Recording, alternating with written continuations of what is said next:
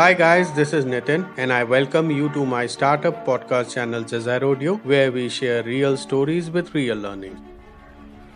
So my guest speaker this time is Arman Kapoor. Arman is the upcoming investor in the VC firm January Capital, which focuses on early stage tech investments in Southeast Asia and India. So Arman would be giving his valuable insights on certain characteristics or prerequisites before fundraising. He will also talk about how pre-revenue startups should prepare for fundraising and finally share some success stories that is the startups we invested in and the potential reasons behind investing in them. Hi Arman, welcome to Jazair Audio and thank you for talking to us. Hey Nitin, thanks so much for having me. Great to be here. So let's start with what are the three or four characteristics which every startup should meet so as to attract the prospective investors? Yeah, I think uh, over time I've sort of developed a personal framework borrowed sort of from others as well. But I would say four key points are quite critical, you know, irrespective of stage and especially so for early stage startups. One would be sort of having a clear idea of the problem that they're trying to solve. I think that's sort of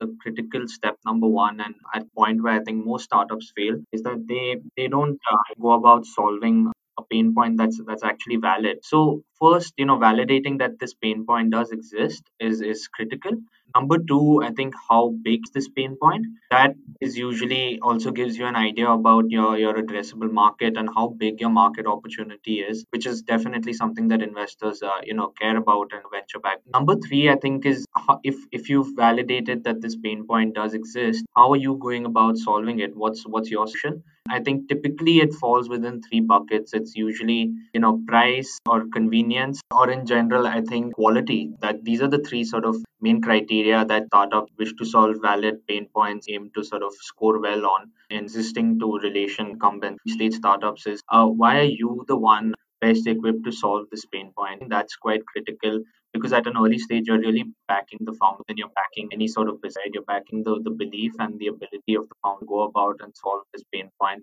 through through his or her approach. I think these four are i would say the most uh, critical points uh, and it's sort of a building blocks approach that i think startups do to go about making sure that they have a viable solution and and i think that's something that really helps with startups because usually what's in investors minds as well when they're and they're applying their own work as to what could be a potential early investment for them. All right. So, what are the prerequisites or must have before the founders start pitching to the investors? Sure. I think one is definitely, you know, a demonstrated path to action. When when you are sort of tapping external funding, there has to be a reason for it. I think that's like you've gone about trying to come up with an idea and you've either found product market fit or you have a sort of an MVP that you want to attack it with. And that's why you're looking at, at an external capital raise to go about to supercharge your efforts achieving these goals. I think that's really, really critical and point number one. In terms of others, I think it's also, while I don't think investors uh, really look for the exact laser focus on what the future is going to look like, I think it is good to have sort of an idea about why this capital that you're going to take from invest is going to help you achieve your next you know your product roadmap or uh, your traction that you want to achieve with this and having an ability of how to go to market i think is pretty critical at that stage if you are sort of in that zone and and that stage of, of your life. I think that's something that investors look at pretty clean cleanly because it's their money that they're putting on the line. So i would say that having sort of a go to market strategy or an idea about it is, is pretty critical even at an early stage. Obviously uh, it's a rapidly evolving ecosystem uh, this year has taught us that anything is possible. So I don't think investors are going to penalize if it doesn't go according to that exact roadmap, but at least having a vision for it and the demonstrated ability to think critically about kind of the important. As obviously it depends on on sort of the stage of the startup as well. As as the startup matures and you're looking at a or b fine. You do have to back that up with you know usually forecast and how your metrics are going to look like from this point to the other and you know have the have the conviction to convince us that you are going to make do on even if even if it doesn't sort of pan out exactly that way i think having the ability to say that this is where the pipeline has come from and this is where the stage of come, comes quite quite as a startup matures. That's great.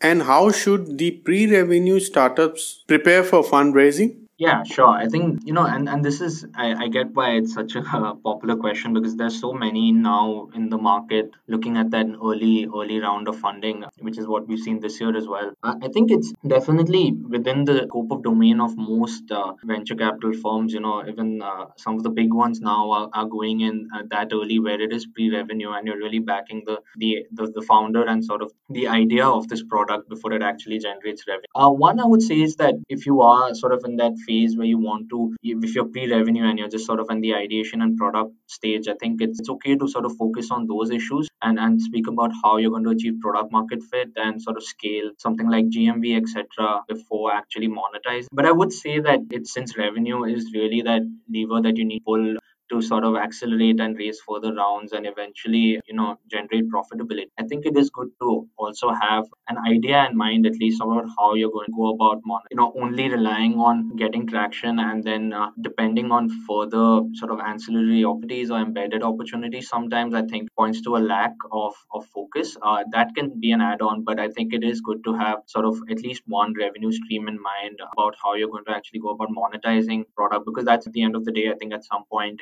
everyone will have, have to resort to that and that question will be asked. So I think it's critical to, to go ahead with that. But at the same time, it's not sort of, you know, going to be the main focus of an early round. It's really about showing how how your product and sort of, you know, key to to win out this market and revenue is really uh, sort of a consequence. So if if you can sort of give that conviction to the investor the best way possible, I think they, they'll be okay with backing up as as there have Great. Finally, can you share some success stories of the startups that you funded and the potential reasons behind investing in them? Sure. Yeah, well, I can give a couple of examples, uh, mainly in, in Southeast Asia. So, one would definitely be EMQ. So, basically, in short, Q is cross border payment settlement infrastructure platform that enables sort of people from different geographies to transfer payments quietly. So they're not the consumer facing app. Uh, they actually are the ones who develop the backend infrastructure that allows seamless payments across borders and, and sort of same day delivery